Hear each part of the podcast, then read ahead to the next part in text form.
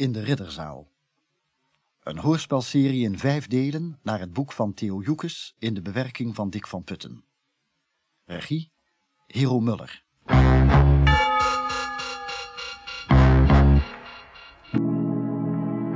Vandaag het derde deel, Mathilde, Margriet en Martinus.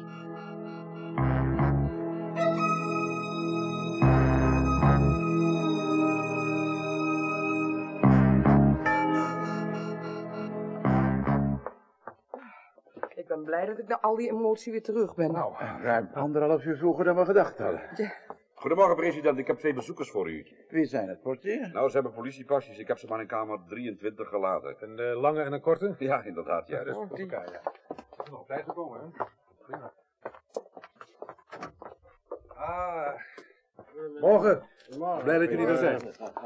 Eh, mag ik even voorstellen, de regisseurs Korteweg en Langelaan.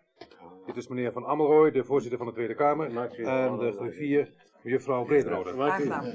We zijn maar wat vroeger gekomen om je te troosten met het feit dat je daar een Wolf Hezen de boel niet in brand hebt kunnen steken. Jullie zijn dus al op de hoogte. Ja, we zaten op het bureau en kregen het bericht vanuit Driebergen een half uur geleden op de telex. Nou ja. En omdat we dachten dat je daar niet zou blijven, zijn we maar op goed geluk hierheen gekomen. Prima, trek je jas uit en eh ga zitten. Dank u. Ik zal zorgen dat er koffie komt. Ja, prima, graag. Heerlijk. Als u het goed vindt, eh, president, zal ik de heren uiteenzetten wat er allemaal gebeurd is en de conclusies die we daaruit getrokken hebben. Uitstekend, ga je gang. Kan ik wat koffie krijgen, kamer 3? Goed. Jullie weten wat er in de ridderzaal is voorgevallen. Na aanvankelijk eh, gemeend te hebben dat er sprake was van een ongeval, althans van mijn kant, is meer en meer duidelijk geworden dat we hier te maken hebben met een van tevoren beraamd misdrijf, dat aan acht mensen het leven heeft gekost. We zijn nu zover dat we kwamen we weer terug op het paspoort van Ellen Waring. Jullie zijn nu, dacht ik, volledig op de hoogte eh, met de stand van zaken. Ja, als ik het dus goed begrijp, hebben we het middel, namelijk een laserstraal, Mhm. maar geen slachtoffer en geen dader, dus nog minder een motief. Ik ben nog niet helemaal zeker van de laserstraal. De apparatuur voor zoiets is enorm zwaar en omvangrijk. Ja, en wat het slachtoffer betreft, er zijn er te veel of te weinig. Als de aanslag op de Staten-Generaal gemunt was, is zes een magere oogst. Als het om één persoon ging, hebben we er vijf te veel. Of zelfs zes. We weten niet of de man of vrouw op wie zij het volgens die variant gemunt hadden ook inderdaad getroffen is. Ja. En toch geloof ik dat we langs die kant verder moeten. Misschien vinden we op die manier het motief dat ons naar de verdachte kan leiden. Ik heb al een stelletje verdachten. Ten eerste Snorremand, het meisje Baving met de verscheurde pas, Mensink met zijn geheimzinnige secretaris. En ik denk toch ook aan wat de griffier van de Eerste Kamer, de heer Van Landschot, ons heeft verteld over de Kamerleden Meesters en Groen. Onder andere de woordenwisseling die ze hebben gehad. Ja, we moesten toch ook maar eens met Bill Meesters en Jurgen Groen praten. Ja. Misschien een taak voor jou, kind? Uitstekend. Bovendien kan ik misschien op discrete wijze iets meer over de zeker aanwezige rivaliteit van de heren te weten komen bij hun fractievoorzitter Theo de Haan. Ik zal hem vanmiddag na de lunches bellen. Nou, dat lijkt me een hele goede werkwijze. Wat de nu te volgen werkwijze betreft, zou ik willen voorstellen om in twee groepen synchroon te werken. De heren rechercheurs en het oorspronkelijke koppel. Dat zijn wij dus. Ik blijf Ja. dan coördinerend optreden. Daar ben ik het mee eens. We hebben in Wolfhees al een soort eh, taakverdeling gemaakt. Goed, mijn heren, jullie eerste opdracht is meer te weten te komen van de slachtoffers en hun achtergronden. Te beginnen bij meester Virgilius Modderman in Voorschoten.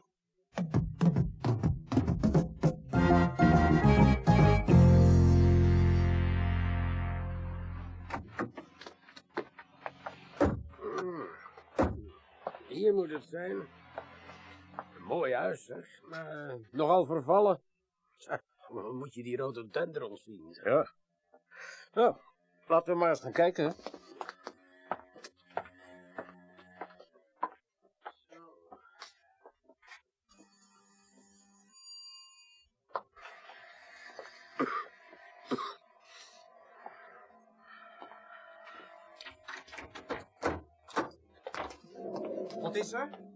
Hebben een afspraak. Oh ja? Zo, dat is een vriendelijk beestje, hoe heet die? Gaat je niks aan. Vooruit naar buiten! Vooruit. Een aardig baasje als je het bij vraagt. Ja, zeg dat. Goedemiddag, heren. Goedemiddag, mevrouw. Komt u binnen, alstublieft.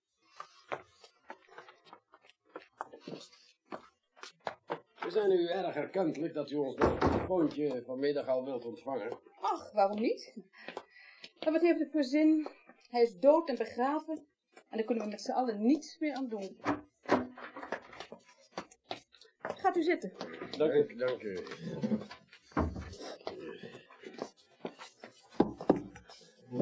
Ik heb u al gezegd, mevrouw, dat wij betrokken zijn bij het onderzoek naar het voorval in de ridderzaal.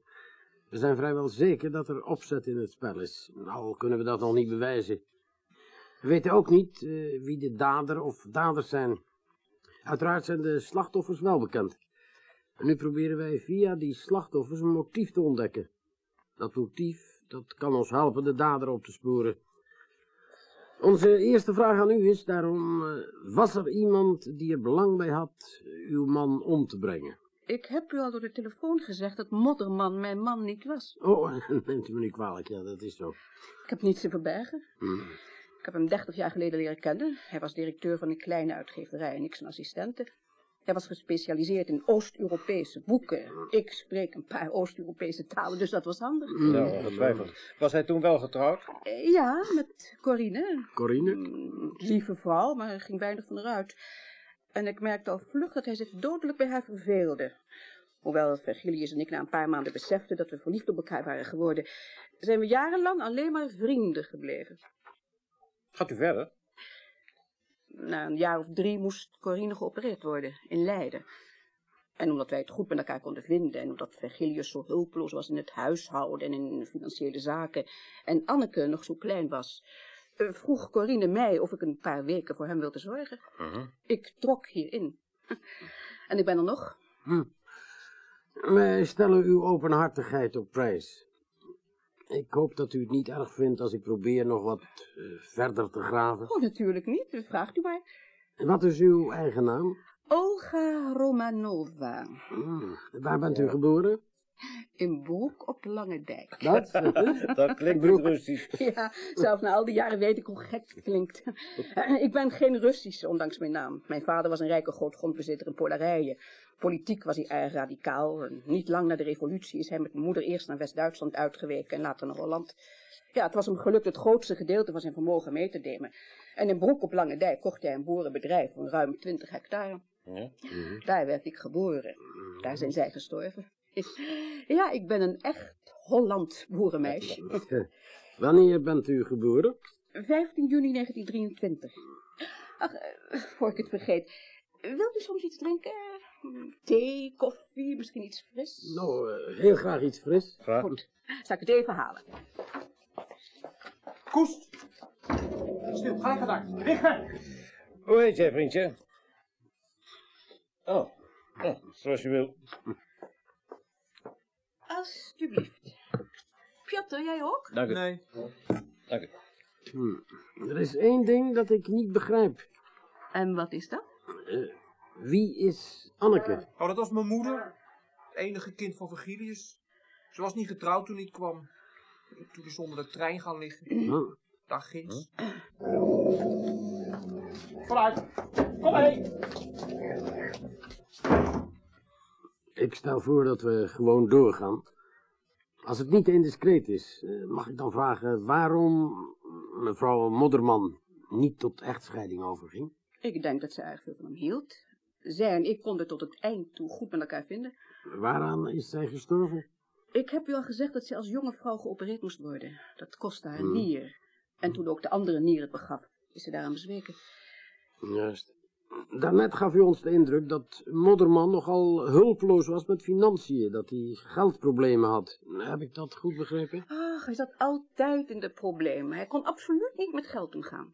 Als Kamerlid had hij een schadeloosstelling van bijna een ton per jaar. En hij wist nooit waar het gebleven was als hij mij weer eens om een lening kwam vragen. Oh. Nou ja, de eerste jaren betaalde ik hem een salaris als directeur van het bedrijf dat ik van hem overgenomen had. Maar ja, het werk ging hem vervelen. En als ondernemer was hij een gokker. Had altijd wat anders. Ja, hij heeft een, be- een bemiddelingsbureau gehad waar een ton aan heeft verloren. Ja. Oh, zo was er nog veel meer. En het huishouden? Hij betaalde mij huur voor dit huis. Hij gaf Corine en mij een vast bedrag in huishoudgeld. Samen één bedrag. Ja, ja, dat ging heel goed. We waren helemaal op elkaar ingespeeld. Zo. Vindt u het gek? Oh, na, na tien jaar recherche vind je niets meer gek. Mag ik een veronderstelling opperen, mevrouw? Het kan pijnlijk zijn. Oh, ga uw gang. In een soort gemeenschap van goederen met Monderman had u geen zin, omdat hij er niet voor voelde met u te trouwen. Maar hij had toch na de dood van zijn vrouw met u kunnen trouwen? U kon wel eens gelijk hebben. Dat is een heel schandere opmerking. Ik heb het zelf nooit zo ervaren, maar u kon wel eens gelijk hebben. Virgilius dacht er niet over om na Corines dood met mij te trouwen. Trouwens, ik had er ook helemaal geen zin meer in. Ach, de laatste jaren waren eigenlijk een anticlimax. En welke onderwerpen hadden de speciale belangstelling van meneer Modderman als Kamerlid, weet u dan? Hij was lid van de vaste commissie voor buitenlandse zaken voor ontwikkelingshulp. Ja, hij sprak ook wel over kunst. En maar ging hij veel met diplomaten om? Oh, hij ging af en toe naar recepties van ambassadeurs. Eh, Maar met diplomaten dineren deed hij eigenlijk zelden. Eh, Had hij eh, speciale vrienden in het corps diplomatiek? Ach, u weet hoe dat gaat. Een, een ambassadeur blijft drie of vier jaar op zijn post en dan komt er weer een ander. Over vriendschappen kan je dus eigenlijk nauwelijks spreken. Ja, ik, eh, ik zeg het verkeerd. Eh, Men kan zich speciaal verwant voelen aan één of meer naties en dus eh, aan hun ambassades. Mm, ja, hij ging altijd graag naar de recepties van Nieuw-Zeeland en Israël. Ja. Ja, die, die worden meestal tussen de middag gehouden. U bent wel erg doorzichtig bezig. U wilt weten of hij zich door een vreemde mogendheid liet betalen. Nou, ik weet het niet, maar ik geloof er niets van. Ik, ach, ik denk ook dat hij veel te onbelangrijk was om over echt interessante informatie te beschikken. Aan het begin van het gesprek heb ik u een vraag gesteld die u nog altijd niet beantwoord hebt. Was er iemand die er belang bij had Modderman uit de weg te ruimen? Nou, de, de enige die ik mij bedenken kan is Piotr. Mevrouw, een jongen van twaalf. Ah, hij haatte zijn grootvader. Ik geloof dat hij hem aansprakelijk stelde voor de dood van zijn moeder en de afwezigheid van zijn vader. Tja, hij heeft de hond wel eens tegen Virgilius opgezet. Het is misschien een handig kereltje, maar het lijkt mij een beetje onmogelijk dat hij een ramp van die omvang zou kunnen organiseren. Eh, v- voor we gaan, eh, zouden we nog graag even de papieren van de heer Modderman inkijken. Er zijn geen papieren. Wat? Er moet toch iets zijn? eh, Ik, ik, Privé-correspondentie? heb alles verbrand. Verbrand? Ja? Wanneer? Gisteren. Alles? De hele inhoud van die kast en van het bureau? Ja, alles, alles. Tot de laatste snipper. Waarom hebt u dat gedaan? Eh, Hij had het me gevraagd. Wanneer vroeg u dat? Oh, de laatste jaren telkens weer. Verleden week nog. Dacht je dan zo vaak aan zijn dood?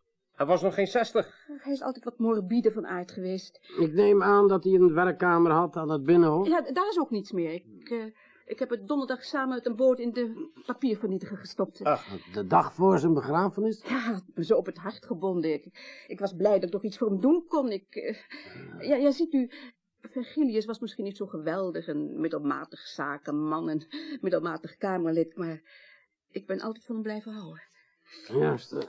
Nou, we moesten maar eens gaan. Ik dank u voor het onderhoud en de inlichtingen. en voor de frisdrank, goedemiddag. Goedemiddag, mevrouw. Goedemiddag, heer. Is dat jullie auto? Ja, Zijn jullie van de tv? heb je ons nooit gezien dan? Lange laan en korte weg. Nee, we hebben geen tv. Soms mag ik kijken bij de pachter. Zeg, ik hoor dat jullie gisteren een lekker vuurtje hebben gestookt van de papieren. Wat is er? Waarom hou je je hand op? Geld? Geld. Oh, hier. Een gulden. Nee, een tientje. Alles kost wat.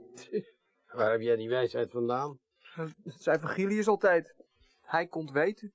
Weet je nog wat ik vroeg? Ja, weet je nog wat ik zei? Een tientje? Strafwet, artikel 317 geloof ik, lijkt verdacht veel op afpersing. Maar goed. Hier. Jij een tientje. Zeg jij altijd jij en jou tegen grote mensen? Nou, jij zegt toch ook jij en jou tegen mij? Er bestaan geen grote en kleine mensen. Er bestaan alleen maar oude mensen en jonge mensen. Waar heb je die wijsheid vandaan? Of van Virgilius. Eh, Olga is het er niet mee eens. Jullie zijn niet goed sniks, zeg, als je denkt dat er in die haard papier is verbrand. Dat heeft eh, Olga ons verteld. Maar er- er mag nooit een snipper in die haard. Denk maar aan het strooien dak. Iedereen is altijd als de dood voor vonken en voor smeulend papier. Wat is er dan met het papier gebeurd? Nee, makker, je hebt je portie al lang gehad. Dat papier is opgehaald. Wanneer? Dat weet ik niet meer. Ik denk donderdag. Door wie? Ja, weet ik veel. Ik zag uit mijn raam een Volkswagenbusje voor de stoep. Waarom willen jullie dat eigenlijk allemaal weten? Een tientje. Nee, ik, ik moet thuiskomen. Zeg nog één vraag. Ging je grootvader wel eens naar het buitenland? Waarom vraag je dat niet aan haar? Ik mocht nooit mee. Waarheen dan? Weet ik veel. In ieder geval zijn ze twee jaar geleden samen met de vakantie naar Polarije geweest. Weet jij dat zeker? Ja, anders zei ik het toch niet? Nee, ik moet er vandoor hoor. We moeten terug. Meteen, anders krijgt ze te veel tijd om na te denken. Ja, kom mee. Ik zag u terugkomen. U hebt ons voorgelogen, waarom? Heeft u echt verteld dat ik het papier niet verbrand heb? Ja. De jongen is een pathologische leugenaar.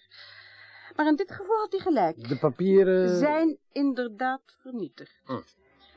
Ik heb ze donderdag laten ophalen door de archiefvernietigingsdienst uit Den Haag. U kunt dat daar verifiëren. Ja, ja.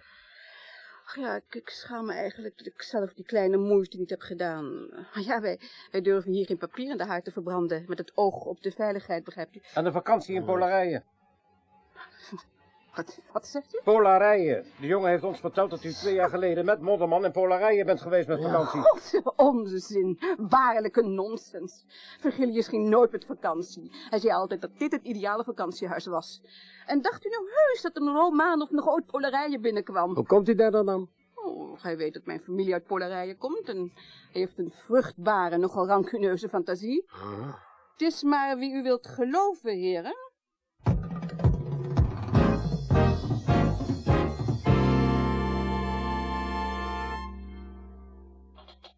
Gezondheid. Morgen. Zo, Pieter. Jij verdenkt dus een van mijn mensen. Nou, nou, nou, nou, verdenken is een te groot woord, hoor. Maar ik ben hier inderdaad in verband met het voorval in de ridderzaal.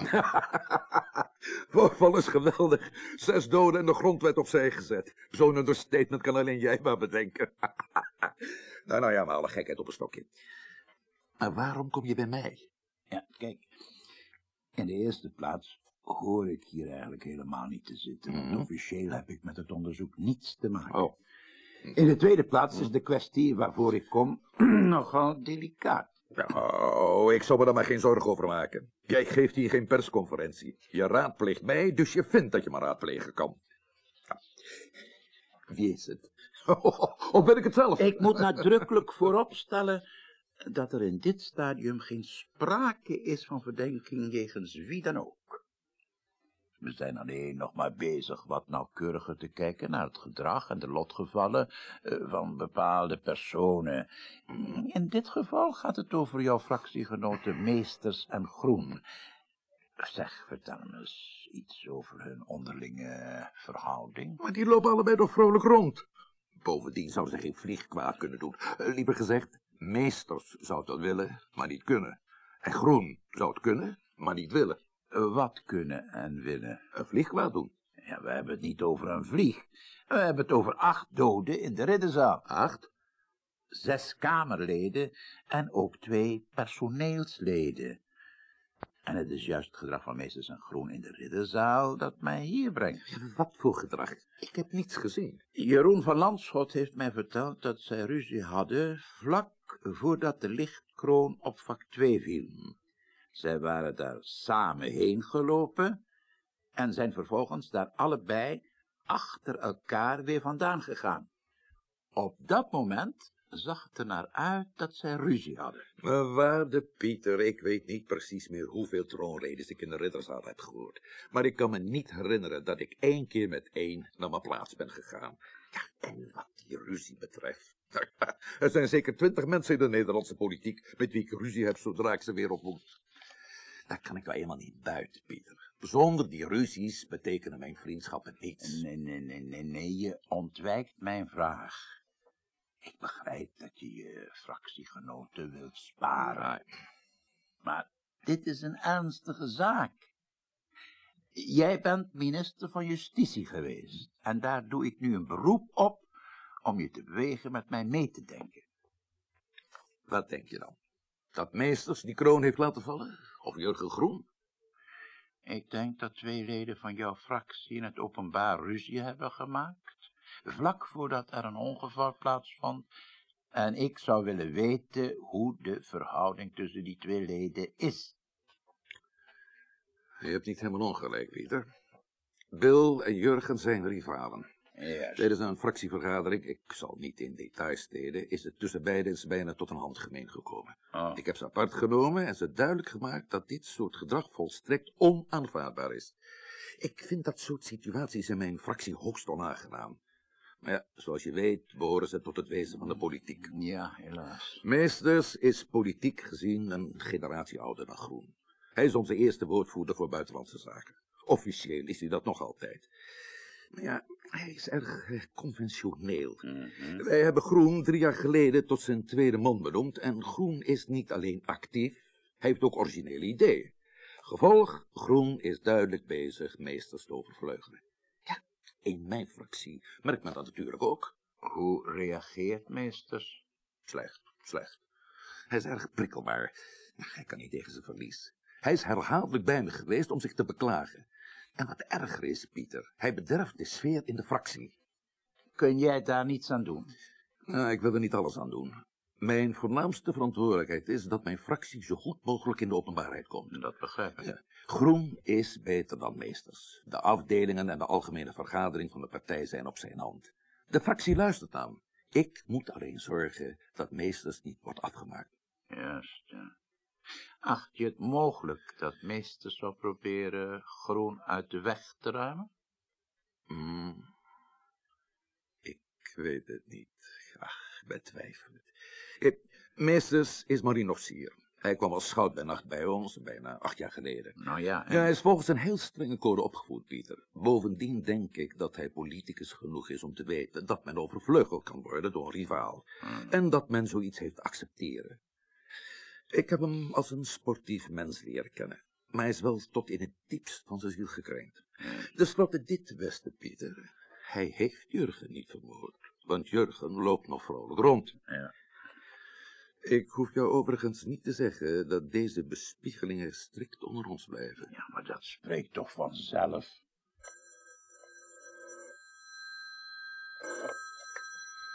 Met Hendricks? Met de president, meneer Hendricks, stoor ik? Eh, nee, nee, nee, nee, nee. Ik stond op het punt om samen met juffrouw Brederode naar de zoon van Roelof van der Kamp te gaan. Eh, wat kan ik voor u doen? Ik heb net met de fractievoorzitter van de conservatieve partij over meesters en groen gesproken. Ja. Ik zal u bij gelegenheid de achtergrond wel vertellen. Hm. Ik geloof dat het van belang zou kunnen zijn als de politie de heer Meesters voorlopig onopgemerkt in de gaten hield. Ik zal ervoor zorgen. Ik neem aan dat de griffier zijn adres en andere bijzonderheden kent. Ongetwijfeld. Goed, ik zal ervoor zorgen.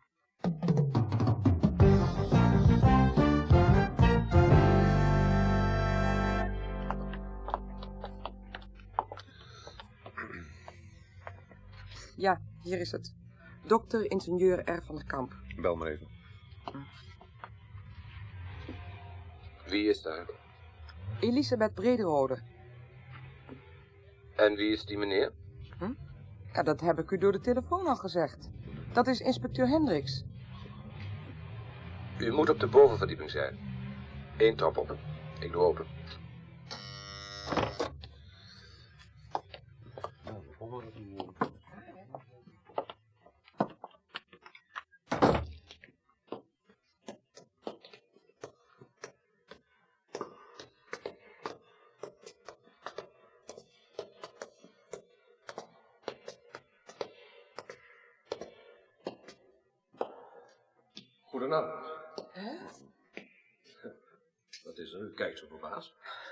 Neemt u me niet kwalijk, maar ik schrok eventjes. U bent een 30 jaar jongere versie van uw vader. Ach, ja, dat heeft men mij wel meer gezegd. Maar toch ben ik zijn zoon Max. Blijft u niet in de hal staan, alsjeblieft. U?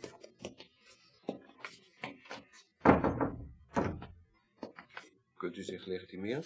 Eh, natuurlijk. Alsjeblieft. Dank u. U kunt binnenkomen. Eh, mag ik eerst wat vragen?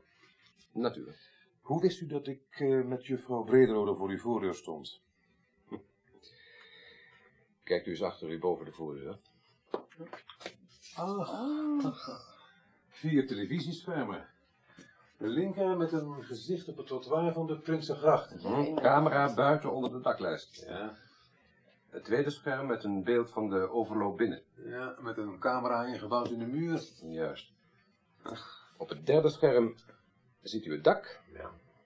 En op de vierde de achtergevel En een stuk van de tuin. Zo. Oh. Mag ik u voorgaan? Dank u wel. Zo, gaat u zitten. Dank u. U, eh, u woont hier zeer geriefelijk. En vooral veilig, lijkt me. Weet u wat het aardige van die monitoren is? Nee. Dat zal ik u laten zien. Hier in mijn hand heb ik iets, iets dat eruit ziet als een ballpoint. Ja. Even indrukken. En let dan op dat gesloten paneel van de boekenkast. Hoe is het mogelijk? Het schuift open. Mhm, En u ziet weer vier televisieschermen. Duplicaten van de vier en de half. Ja, dat zie ik. En let op. Hier in dit bureau, Wat is u daar? onder deze klep, zit een paneel met niet minder dan 18 toetsen, waarmee de camera's bediend kunnen worden. In alle richtingen. Ziet u dat? Zo, Staat het. jongen, dat is wel echt vernuftig. Nou, Voelde uw vader zich dan zo bedreigd? Wel nee, dit was ons speelgoed. U onderzoekt dus de moord op mijn vader. Hoe weet u zo zeker dat hij vermoord is? Twijfelt u daar? Ik denk dat ik voorlopig maar de vragen zal stellen. En juffrouw Brederode natuurlijk. U bloost, juffrouw Brederode. Nou. En terecht.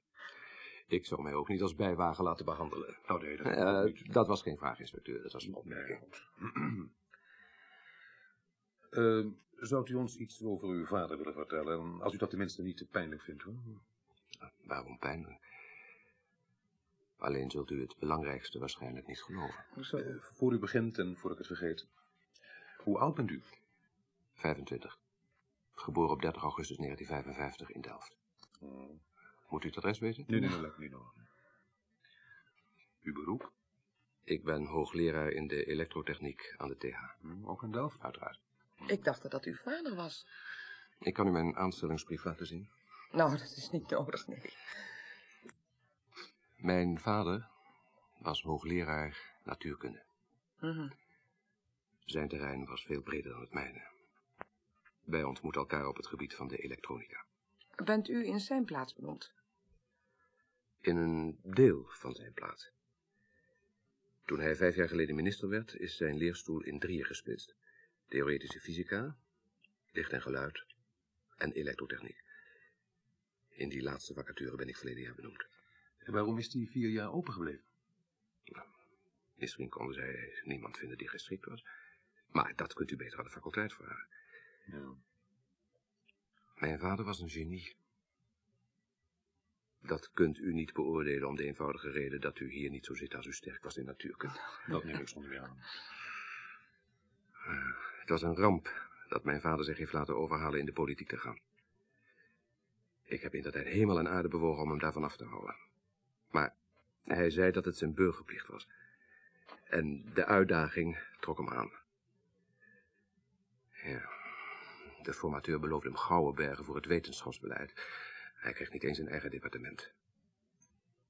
Hij heeft het trouwens volgens de meeste mensen nog goed gedaan ook. Dat is zo.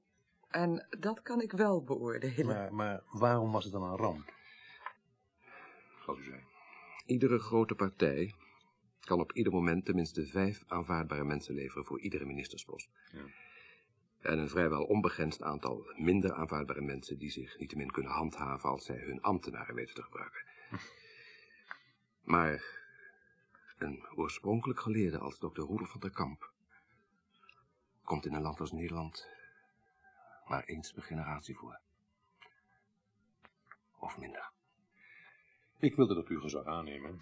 Maar als hij dan zo weinig op zijn plaats was in de politiek, waarom heeft hij zich dan bij de laatste verkiezingen kandidaat laten stellen voor de Tweede Kamer? Hij vond dat het ook zijn plicht was. Hij had een hoogst merkwaardig plichtsgevoel. Ja. Als de partij zei, jij wordt als aftredend minister geacht de Kamer in te gaan, dan deed hij dat ook. Een, eh, een ding dat mij opvalt in uw verhaal... is dat u nog met geen woord over uw moeder hebt gesproken. Die is dan ook niet vermoord. Ik heb mijn moeder nooit gekend. Ik moest gehaald worden met een sectio cesaria. Dat is een keizersnede. Oh. Ja, ja. Mijn moeder kreeg een infectie. Een week later was ze dood. Door mijn hele puberteit heen heb ik gedacht dat ik er vermoord had. En uw vader? Is nooit hertrouwd. Ik denk dat het huwelijk met mijn moeder zo perfect was, dat hij een substituut niet aandurfde. Bent u getrouwd? Ja. Met de wetenschap. dat is mij voorlopig van voldoende. Ja, ik kom terug op uw moordtheorie. Natuurlijk sluit ik die mogelijkheid niet uit. Daar zitten we hier tenslotte voor niet meer. Maar waarom kwam u er zelf zo prompt mee naar voren? Verdenkt u iemand? En zo ja, wat was dan het motief? Ik kan u alleen langs een omweg antwoorden. Als minister van Wetenschapsbeleid had mijn vader ieder jaar een bepaald budget ter beschikking. Niet veel, een miljard ongeveer. Kijk, economische zaken helpt bedrijven of bedrijfstakken die in moeilijkheden zitten. Of helpt ze niet, en dat zijn dan de gevallen die u in de krant leest. Nee. Onderwijs daarentegen kan via het Directoraat-Generaal voor Wetenschapsbeleid bedrijven helpen. Eh, Bedrijven die niet voldoende middelen hebben om interessante nieuwe vindingen toe te passen. Begrijp ik, ja. Dus uw vader kon over leven en dood van zulke bedrijven beslissen? Nou, nee, zo dramatisch was het niet. Maar er stonden wel heel grote commerciële belangen op het spel. En eigenlijk raakt dat de kern van het probleem waar mijn vader als minister mee worstelde. En wat was dat probleem? Nou, sinds enkele jaren horen technologie en innovatie tot het kakatoegeroep van de Nederlandse politiek. Vooral door mensen die er niet in slagen de politiek zelf te innoveren. Eh, mijn vader... Oh, nee, dat komt misschien straks nog wel. Eh, zijn departement wordt in ieder geval door een aantal mensen in en buiten de politiek als een soort, ja, als een soort uitvindersbeurs beschouwd. Ja, dat is zo. Nu is uitvinden op zichzelf niet moeilijk, zolang je maar een behoorlijke dosis kennis hebt, plus een behoorlijke dosis fantasie. Waar het om gaat is dat je iets bedenkt dat toepasbaar is en waar een markt voor is, zodat het rendabel kan worden geproduceerd. Ja, dat sprekend, ja. En dat was terecht het criterium dat mijn vader als minister aanlegde. In zijn tijd kreeg het departement tientallen subsidieaanvragen per jaar. Maar het bedonderde voor de aanvragen was dat mijn vader vrijwel al die plannen op hun merites kon beoordelen. Dat deed hij ook persoonlijk. Hij liet de beslissing althans niet aan zijn ambtenaren over. Nee, nee. Is het college bijna afgelopen? nee, hoor, nee, ik ben nog niet doodgepraat, professor. Gaat u verder. Gaat u verder. Mijn vader heeft zelf verschillende uitvindingen gedaan. Zo. De sterschroef bijvoorbeeld is van hem. Ach ja. Althans, hij bedacht hem lang voordat hij erin gezien had. En het principe van deze pen met afstandsbediening is niet nieuw, maar de toepassing op zakformaat is van hem. Heeft u daar octrooi op genomen? Nee. Nee, eerlijk gezegd was hij niet zo commercieel ingesteld. Daarom stond hij ook zo volkomen onafhankelijk tegenover de ondernemingen die subsidie bij hem kwamen vragen. Ja, eh, ehm, ik heb de indruk dat, dat u het belangrijkste nog niet heeft verteld. Dat heb ik inderdaad voor het laatst bewaard. Als schooljongen heeft mijn vader het principe ontdekt en uitvoerig beschreven, waar later de laserstraal op is gebaseerd. De laserstraal? Ja. Maar bij de toenmalige stand van de elektrotechniek was zijn vinding nog niet volledig toepasbaar. Wat is toenmalig? Vlak voor de Tweede Wereldoorlog. Ja, ja. Hij was 16 toen hij eindexamen HBSB deed in de zomer van 1940. Staat u met u dat ik uh, sigaret opsteek? Nou, als u het niet erg vindt, liever niet. Ik kan er slecht tegen. Gelukkig had hij een leraar natuurkunde die verdragen kon dat hij al van de vierde klas af door de zoon van de hoefsmid was voorbijgestreefd. Toen hij door die leraar op het belang van zijn vinding was gewezen, heeft mijn vader nog een vage poging gedaan naar Engeland te komen, maar hij kon niet gemist worden in de ijzerwinkel bij de smidse. En toen de voorraad was uitgeput, was het te laat. Hij heeft zich dat later erg verweten. Het, het is misschien een gekke vraag, maar heeft die uitvinding iets te maken met de reden waarom u veronderstelt dat uw vader is vermoord? Ik kan het niet bewijzen. Ik kan het zelfs niet beredeneren. Oordeelt u zelf maar. In het laatste jaar van zijn ministerschap ontving het departement een subsidieaanvraag van Johansson Nederland BV. Dat is de Nederlandse dochter van Johansson Elektriciteit AB. Nee. Zij wilde 25 miljoen gulden om een draagbare laserinstallatie te ontwikkelen. Mijn vader zat er erg mee in zijn maag. Hij twijfelde niet aan de toepasbaarheid, maar geloofde geen ogenblik dat er een markt zou zijn voor een installatie van tonnen per stuk, behalve voor militaire doeleinden en dus voor de export. Nou, ik kan mij zo'n moeilijkheden voorstellen. Hij had tegen die tijd voldoende politieke ervaring opgedaan om te beseffen dat een Kamer die met moeite conventionele vergatten door zieltogende Nederlandse werven aan Indonesië liet verkopen zich nooit akkoord zou verklaren met de levering van dit soort wapens aan allerlei andere landen. Dat ligt voor de hand. Hij liet informeren waarom de ontwikkeling niet in het land van oorsprong gesubsidieerd kon worden. Ja. En waarom Johansson trouwens zelf niet voor de ontwikkeling kon betalen.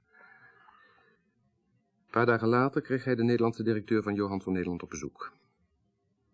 Hij wilde niet op het departement komen, ze lunchten samen in het restaurant van Hotel Promenade. Ja, ja. Het verhaal was dat Johansson als groep in financiële moeilijkheden verkeerde en ontwikkelingssubsidies in het land van oorsprong niet bestonden. Aan het dessert zei de man tegen mijn vader, ik zal het goed met u maken. Ik betaal u een miljoen gulden, handje contantje, Een miljoen. als u ons die subsidie verleent. Zo niet, dan zijn er gevolgen voor u. Nou, Ja. En mijn vader was zo argeloos dat hij eerst niet doorhad dat de man probeerde hem om te kopen, respectievelijk te bedreigen. Maar toen dat even later tot hem doordrong, stond hij zonder een woord op en liep weg. En beschouwt u dat als een aanwijzing dat uw vader inderdaad vermoord is? We leven nu ruim een jaar later. Ik weet het niet. Ik weet het echt niet.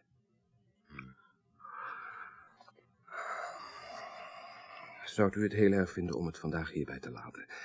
De ontwikkeling van het gesprek heeft mij toch meer aangegrepen dan ik gedacht had. ja, dat begrijp ik. Ik blijf natuurlijk tot uw beschikking.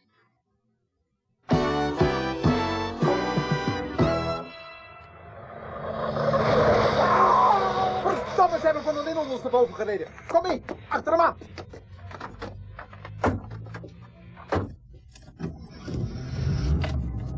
Geef het door aan het hoofdbureau. HB hier de 28, HB hier de 28. Over. HB voor 28, HB voor 28, kom er maar in. We zitten achter een donkerkleurige bendedaan. Donkergroen, Engels nummerbord, nummer onbekend. De bestuurder heeft zojuist agent van der Linden van de Sokken gereëerd terwijl we bezig waren met een alcoholcontrole. Heeft stopteken genegeerd en is verdwenen in de richting stad. We zijn hem helaas kwijt. Over. 28, waar zitten jullie nu? Over. Wij zitten op de Plesmanweg, vlak bij de Wittebrug. Over. Ja, 28, dan moeten jullie hem toch kunnen zien? Over. Hij trok op tot over de 100. We hadden even tijd nodig om in de wagen te komen. We rijden met volle snelheid over de nieuwe parklaan richting stad. Ik denk dat hij ergens is afgeslagen, misschien Waalsdorperweg. Misschien zelfs al Groenhovenstraat over. Oké, 28, ik maak er een bericht van. Over en uit. Niks uit. Ze hebben Dolf van der Linden lelijk te grazen gehad, zo niet erger. Dit is een gevaarlijke klant. Over en uit. HB voor alle wagens, HB voor alle wagens. Uitkijken naar donkerkleurige bandit, Engels nummerbord, nummer onbekend. Rijdt met hoge snelheid. Heeft om plus minus 12 uur heden nacht stopteken genegeerd en agent vermoedelijk ernstig gewond. Alle wagens, alle wagens. Uitkijken naar donkerkleurige bandit. Engels... Hier de 36 voor HB, hier de 36 voor HB, over. HB voor de 36, kom er maar in. Gesignaleerde wagen is ons bij Marlot gepasseerd. Zit dan achter hem aan met 150 kilometertjes richting Wassenaar. Zullen proberen hem naar de kant te krijgen. Over. Oké, 36, doe je best. Stand by voor nader bericht. 170. We komen dichterbij. Nog even. En we zitten naast hem. Tom, het is een vrouw. Ze laat ons niet passeren. Ze swingt naar links. Maar, vrouwtje. Mooi zo. Mooi zo. Nou zijn we rechts van haar. En als ze nou weer swingt. Goeie hemel, ze is in het slip geraakt. Daar gaat ze!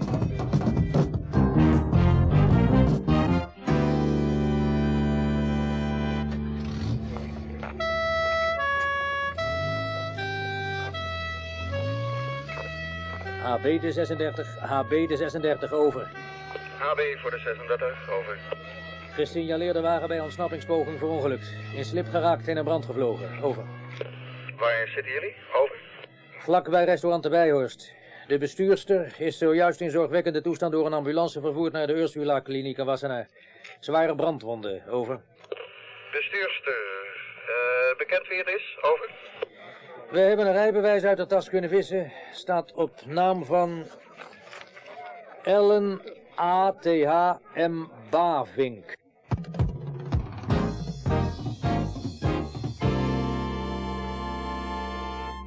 Maar man, dat heeft toch niets meer met dienstijver te maken? Dat is gewoon dienstklopperij.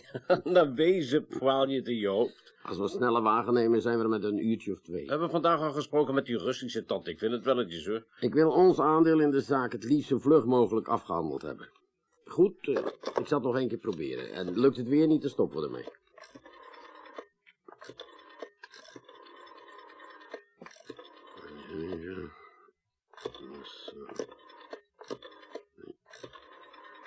Vijf.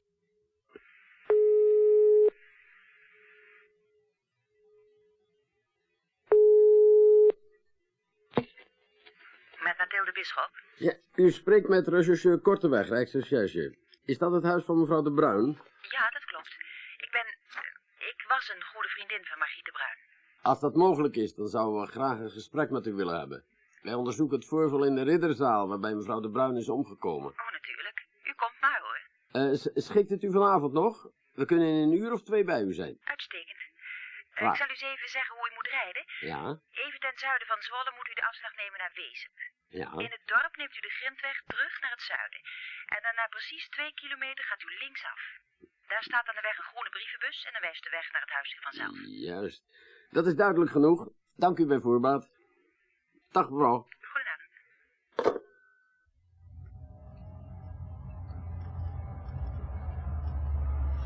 Hmm, Ja, daar staat die brievenbus. We zijn er. Nou, wat heb ik je gezegd? Nog binnen de twee uur. Stop eens even. Hm.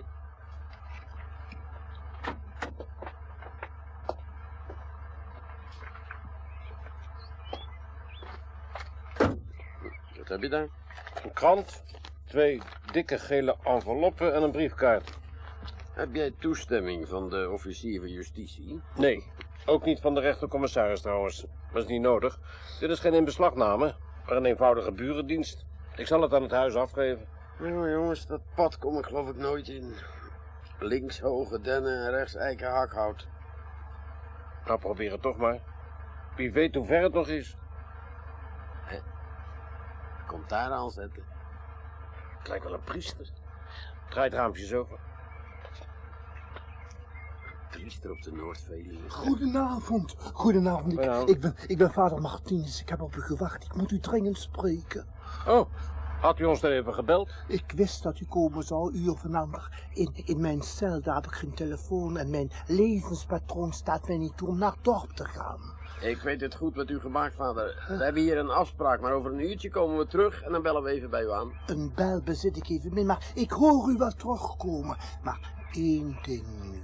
Pas op voor die vrouw, zij dient het kwaad. Mevrouw de Bruin is dood. Bisschop, bisschop. Welke bisschop? Oh, u bedoelt Mathilde Bisschop? Ja, pas op voor die vrouw. Ja, ja. Mysterieuze figuur. Hm. Nou ja, we zullen wel zien. Kijken of ik toch dat pad in kan komen.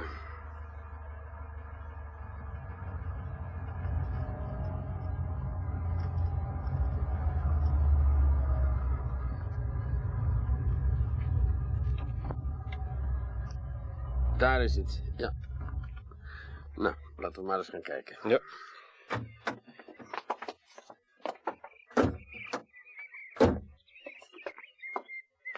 Ze had waarschijnlijk op een lange winter gerekend. Kijk eens, een stapel houtblokken. Ja, zeg dat. Laten we maar eens naar de achterkant van het huis lopen. Ja.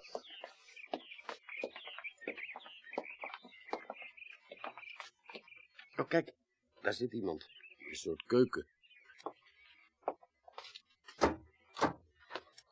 Goedenavond. Goedenavond, bent u er al? Goedenavond. Goedenavond.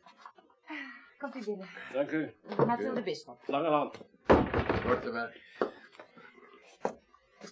Zo. U ziet er zeer vermoeid uit, mevrouw. Is er iets aan de hand? Ja, Margriet moet vlak voor de dood nog een lading brandhout besteld hebben. Dat is kennelijk gisteren afgeleverd toen ik op de begrafenis was. Vorige winter kwam ze tekort, vandaar heeft zij twee of drie keer zoveel besteld als toen. Nou ben ik al de hele middag aan het stapelen, maar het lijkt net of de berg buiten niet kleiner wordt. Ah, Ik heb geen rug meer. Uit wat u zegt maak ik twee dingen op. U kende elkaar al een jaar geleden. En mevrouw de Bruin had geen idee dat haar leven acuut gevaar liep. Waarom zegt u dat? Huh, omdat ze anders niet zoveel hout zou hebben ingeslagen. Natuurlijk, ja. Ehm, eh, gaat u toch zitten? Graag. Dank u.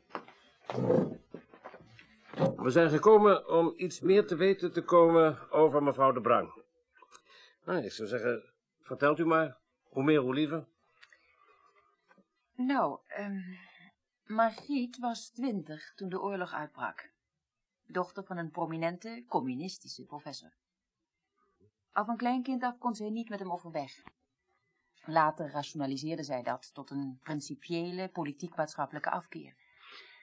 Haar moeder, die uit de werkende stand afkomstig was, droeg hem op handen. Hm, Het hielp ook al niet mee. Hebt u die gegevens van haarzelf? Ja, zeker.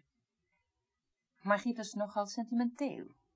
En moeilijk in staat personen en politiek te scheiden. Mhm. Ze was ook nogal impulsief. Toen zij in 38 in Amsterdam kwam, ging zij sociologie studeren. Ze wilde niet langer de mindere van haar vader zijn als het om de analyse van maatschappelijke vraagstukken ging. Maar na een jaar had ze er genoeg van. Ze zwaaide over naar medicijnen. Haar vader was arts, Oh ja. een eminent internist. Trachtte zij op die manier aansluiting bij hem te vinden, denkt u? Mm, denk het, ja. Maar het bracht ze geen stap dichter bij elkaar. Hm. Er was onder de Amsterdamse studenten in die tijd een fascistoïde stroming. Goede meerderheid niet nagesproken, hoor. Mhm. Margriet was toen al zeer ambitieus. Ze was voorzitter van de jaarclub en speelde ook in andere opzichten een leidende rol. Wat wij van haar menen te weten is dat ze nogal pro-Duits was. Pro-Duits? Ja. ja? Nee, niet direct, dat geloof ik niet. Onder de kapitalistische vrienden waren verschillende joden. En zij wist zichzelf wijs te maken, bijna tot het einde toe, dat die niet zou overkomen. Wat wij van haar menen te weten is dat ze nogal pro-Duits was. Pro-Duits? Ja. ja? Nee, niet direct, dat geloof ik niet. Onder de kapitalistische vrienden waren verschillende joden. En zij wist zichzelf wijs te maken, bijna tot het einde toe, dat die niet zou overkomen. Hoe weet u dat eigenlijk allemaal? Dat heeft ze me verteld, dat zei ik u toch al? Bovendien heb ik ook veel over die tijd gelezen.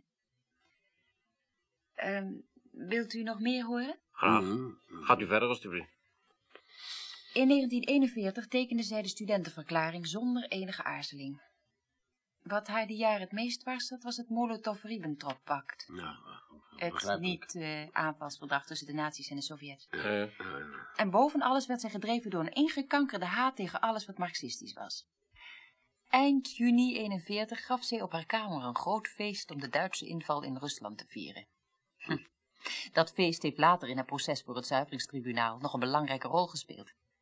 Ze wist het toen zo te draaien dat het een pro-Sovjet-manifestatie was. Maar eh, ze is toen toch ook vrijgesproken? Ja, ze beriep zich op de reputatie van haar vader. Die was in het verzet omgekomen. Dat gaf de doorslag. Wat het tribunaal niet wist, was dat zij zich in de loop van 42 had aangemeld als hulpverpleegster in het Noordergasthuis, dat toen een militair Duits hospitaal was. Aha. Pas in de tweede helft van 44, toen de hele stad verrekte van ontberingen, begon het tot zuster de Bruin door te dringen waar zij eigenlijk mee bezig was. Persoonlijk, politiek, maatschappelijk en medisch. Wat eigenlijk het lot was van de ongeneeslijk zieken, en soms zelfs de niet-ongeneeslijke zieken die zij moest helpen verzorgen. Haar naïeve geloof in medisch-wetenschappelijk onderzoek was zo groot, dat zij pas later ten volle besefte hoeveel mensen onder haar ogen wel bewust waren doodgespoten. En wat er voor vreselijke dingen met anderen waren gedaan. Tja, ze had het onbeschrijfelijke geluk de enige Nederlander op die verdieping te zijn. Zij is in november 44 gevlucht. Misschien uit wroeging, misschien wel uit berekening. Naar dit huis, dat van de grootvader was, die het later aan haar heeft nagelaten. Dan zegt u eens, eh, wat bedoelt u, eh, hoezo geluk? Nou, u weet toch dat ze als minister is afgetreden... omdat de Kamer besloot alsnog een parlementaire enquête... naar haar oorlogsverleden in te stellen... op grond van bepaalde gegevens van Trio. Het enige nieuwe feit na het tribunaal was haar tijd in het gasthuis. Ze was zelf de enige getuige. Drie Duitse artsen werden opgeroepen. Eén was dood, één kwam niet opdagen, Hm. één had haar nooit ontmoet en wist aannemelijk te maken dat hij niets met de experimentele afdeling te maken had gehad. Geluk gehad. Nou, het onderzoek werd een totale flop. Zij zag opnieuw kans zich eruit te praten. Nou, vandaar dat zij later kon terugkeren in de Staten-Generaal. Hoe wordt een arts? Minister van Justitie? Maar ze heeft het nooit tot arts gebracht. Het gasthuis had haar voorgoed van haar medische roeping genezen. Ze kreeg ook nog een andere roeping, een religieuze. Hm. Ze heeft zelfs een tijdje gedacht over een betrekking in die branche. Nou ja, de katholieke kerk was de enige die er aantrok en daar is de werkgelegenheid voor vrouwen niet zo groot. Toen is zij maar rechten gaan studeren. Maar rechten? Bij gebrek aan beter, ja. Zoals de meeste mensen die rechten studeren. Eh, voor mij geldt dat trouwens ook hoor. Wat is uw positie in dit huis eigenlijk? Eh, woont u hier? Wel, nee. Ik logeer hier alleen maar. Sinds wanneer? Ongeveer een jaar. Eh, Dan is er maar weinig verschil tussen wonen en logeren. Tja, het is maar hoe je het bekijkt. Hm? U moet me niet kwalijk nemen, maar eh, voor iemand die kennelijk zo goed met mevrouw de Bruin bevriend was. Ja, Mhm. treft het me toch dat u wel erg, hoe zal ik het noemen, afstandelijk over haar praat. Oh, maar wij waren helemaal niet zo dik bevriend. Wat was dan de aard van uw verhouding? Ik schrijf haar autobiografie. Ja? Ik dacht dat eh, dat altijd eh, door iemand zelf gedaan werd. Mm, Ja, Margriet kon formidabel praten, maar zij schreef slecht. Mhm. Te lange zinnen, begrijpt u, te juridisch. Ja. En ik heb vijf jaar als verslaggever gewerkt. Mogen wij uw aantekeningen zien? Aantekeningen? Voor haar boek. Juffrouw Bisschop, u schudt nou wel van nee, maar u weet heel goed dat u ons geen bewijsmateriaal mag onthouden. Als u de papieren niet voor ons haalt, dan zullen we moeten gaan zoeken. En dat vinden we heel vervelend, zeker na zo'n prettig gesprek. U hebt uiteraard een bevel tot huiszoeking bij u. Nee, maar u hebt geen getuigen. Als wij uw papieren in beslag nemen en zeggen dat u ze vrijwillig hebt overhandigd en u dient een aanklacht in, dan is het uw woord tegen het onze. En dat is één tegen twee. Democratie aan de basis. Ach kom, het gaat om een ernstige zaak. Hè? Er zijn acht mensen omgekomen. Waarschijnlijk door moord of doodslag. We hebben toch echt geen tijd voor spelletjes. U weet zelf ook wel dat wij morgenochtend om negen uur een bevel tot huiszoeking kunnen krijgen. Zijn de papieren? Ik heb geen letter op papier. Het is anders gelopen dan ik gedacht had. Het boek was een idee van de uitgeverij Amazone. Links en feministisch. Margriet had er eerst geen zin in. Ze zou wel in de gaten hebben gehad dat het de bedoeling was haar kapot te schrijven. Mij wilde ze wel voor een gesprek ontvangen. Dat kon ze niet goed weigeren. En gek genoeg merkten we na een half uur allebei dat wij als mensen elkaar verschrikkelijk aardig vonden. Tja, misschien heb ik mij gewoon laten inpalmen. Ze kon ook zo beeldend praten, weet u. En in haar werk was ze echt heel bekwaam. Ja, ze was een fascinerende vrouw. Maar u moet toch een contract hebben met uw uitgever? Wij hebben een afspraak, geen formeel contract. Wanneer hebt u het laatst van de uitgever gehoord? Oh, zo weet ik niet, een hele tijd geleden. Ik maak me daar niet zo druk over. Weet u, ik heb nu zoveel materiaal in mijn hoofd dat ik het boek in enkele maanden kan schrijven. Blijft u voorlopig hier? Ik ben haar enige erfgenaam. Zij was niet getrouwd. En ik ben ontzettend aan dit huis gehecht geraakt. En wat doet u dan met Rasputin? Rasputin? Oh! Rasputin. Rasputin, die is goed. Ach, hij heeft zijn bekende slinkse overval op u gepleegd. Ja. Margriet beschouwde hem als een soort biechtvader. Maar voor mij staat het vast dat hij helemaal geen priester is. Maar goed, de goede Martinus is een van de weinige ongevaarlijke gekken die hier in ons land rondlopen. Voor mij kan hij rustig in zijn kapelletje blijven. Nou, wij weten voorlopig genoeg, dacht ik. Eh, zou u zo vriendelijk willen zijn eh, hier voorlopig u beschikbaar te houden? Ik zou niet weten waar ik anders naartoe moest. Ik hoop dat u ze gauw te pakken krijgt.